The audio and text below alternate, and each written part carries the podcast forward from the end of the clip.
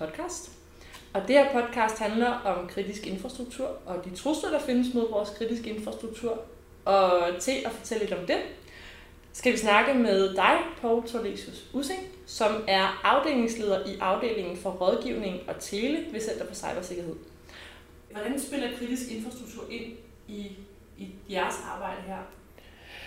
I øjeblikket der arbejder vi øh, med øh, implementering af nogle initiativer i en national strategi for cyberinformationssikkerhed. Og det er sådan, at Center for Cybersikkerhed har et øh, cybersituationscenter, øh, som om man sige, overvåger, hvordan øh, sikkerhedssituationen er i cyberspace, eller i vores netværk. Cyberspace er en halvdårlig øh, betegnelse. Men i vores netværk, øh, og til det har vi nogle sensorer, som er stillet ud, og som øh, vi aftaler med de primære øh, aktører, øh, at dem kan vi sætte på. Der skal laves en aftale for hver gang, vi sætter sådan en, en, en sensor ud, fordi der er en masse juridiske forhold, der skal være aftalt. Men når vi så har gjort det, så kan vi se, hvad der kører af information på, på, på det øh, transmissionskabel, som den sidder på. Og her kigger vi så selvfølgelig primært efter det, vi kalder indicators of compromise på, på, på engelsk, men øh, indikationer på, at der er nogle angreb, der har været gennemført. For det er sådan, at malware, der kommer ind, for at det virker efter angriberens hensigt, så skal det altså også sende noget ud igen, og de øh, kommunikationer, dem kan vi måle på. Og hvor tit sker det egentlig, at der er sådan nogle angreb?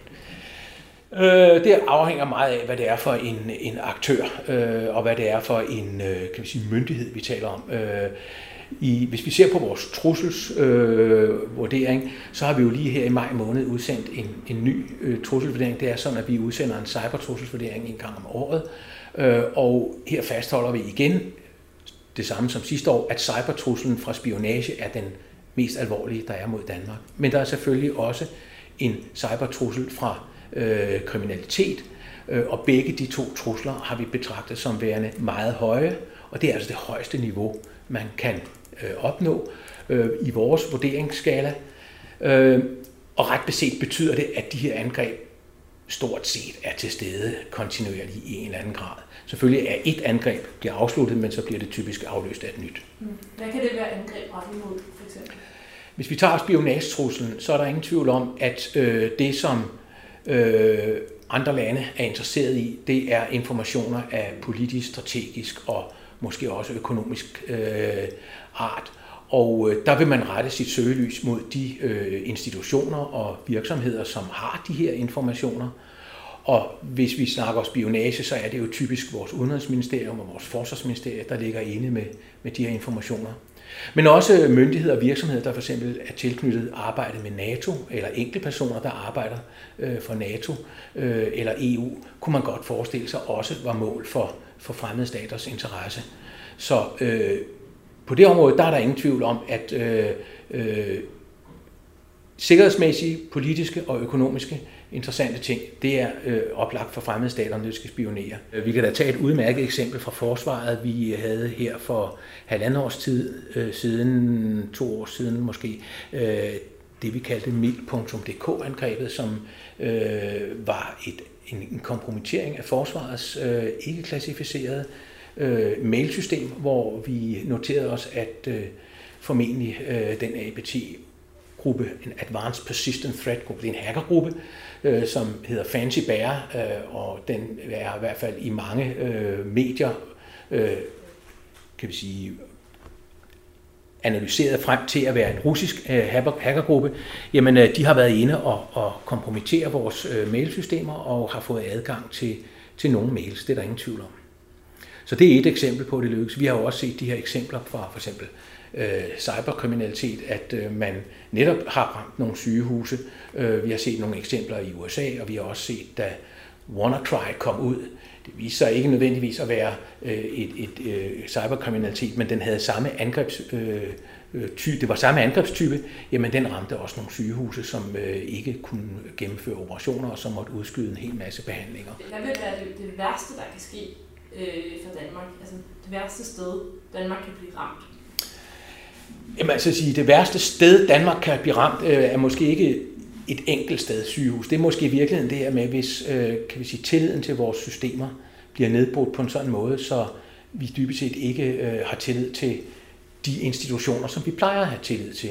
Det kunne være sådan noget som, at vores CPR-register ikke mere er beskyttet. Det kunne være vores bankoplysninger. Det kunne være for eksempel vores håndtering af folketingsvalg. Det kunne være øh, alle de informationer, som stat og kommune ligger inde med. Det kunne være alle vores pensionsoplysninger. Der er masser af oplysninger, som ligger i elektronisk form, og som vi er vant til, at det har vi tillid til. Hvis den tillid bliver nedbrudt, fordi vores systemer øh, bliver ramt øh, i alt for stor en målstok, eller rettere i en målstok større, end vi kan nå ligesom at rette det op igen, jamen øh, så har vi et problem, øh, synes jeg.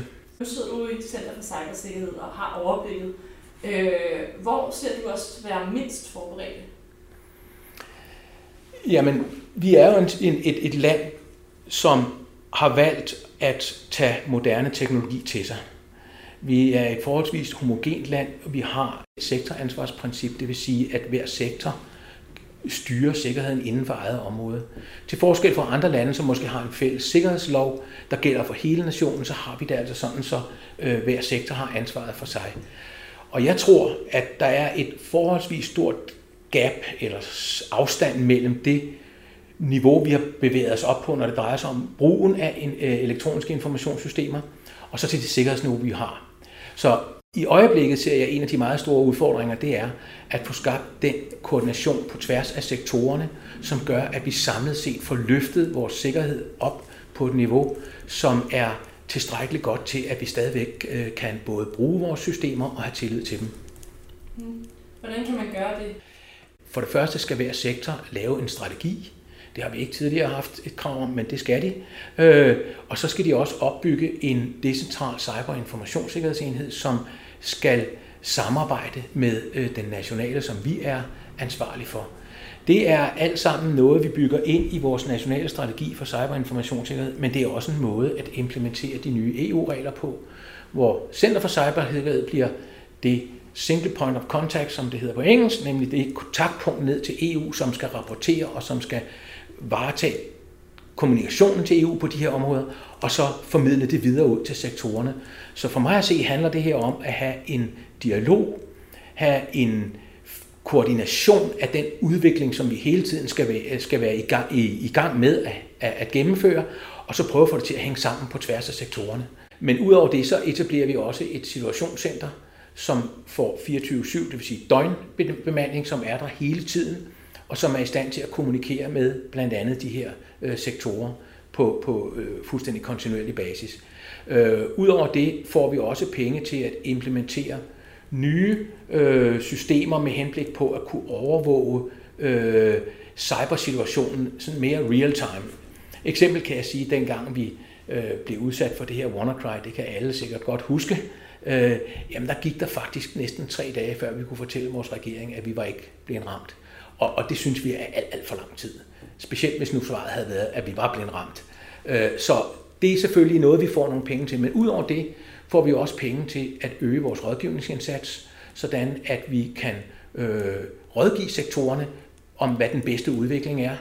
Øh, og øh, vi får penge til at udvikle nogle, øh, vi kalder det nationale standarder, men i virkeligheden et sæt anbefalinger vedrørende sikkerhedsbestemmelser, som bliver lagt ovenpå sådan noget som ISO 27000, som hele staten skal betjene sig af. Øh, og det tror jeg er en rigtig god idé, fordi øh, vi har også behov for for det første at få et fælles sprogbrug omkring, hvordan vi taler om de her ting. Vi har behov for at få nogle fælles processer, og frem for alt også nogle fælles teknikker, der gør, at vi kan agere sammen.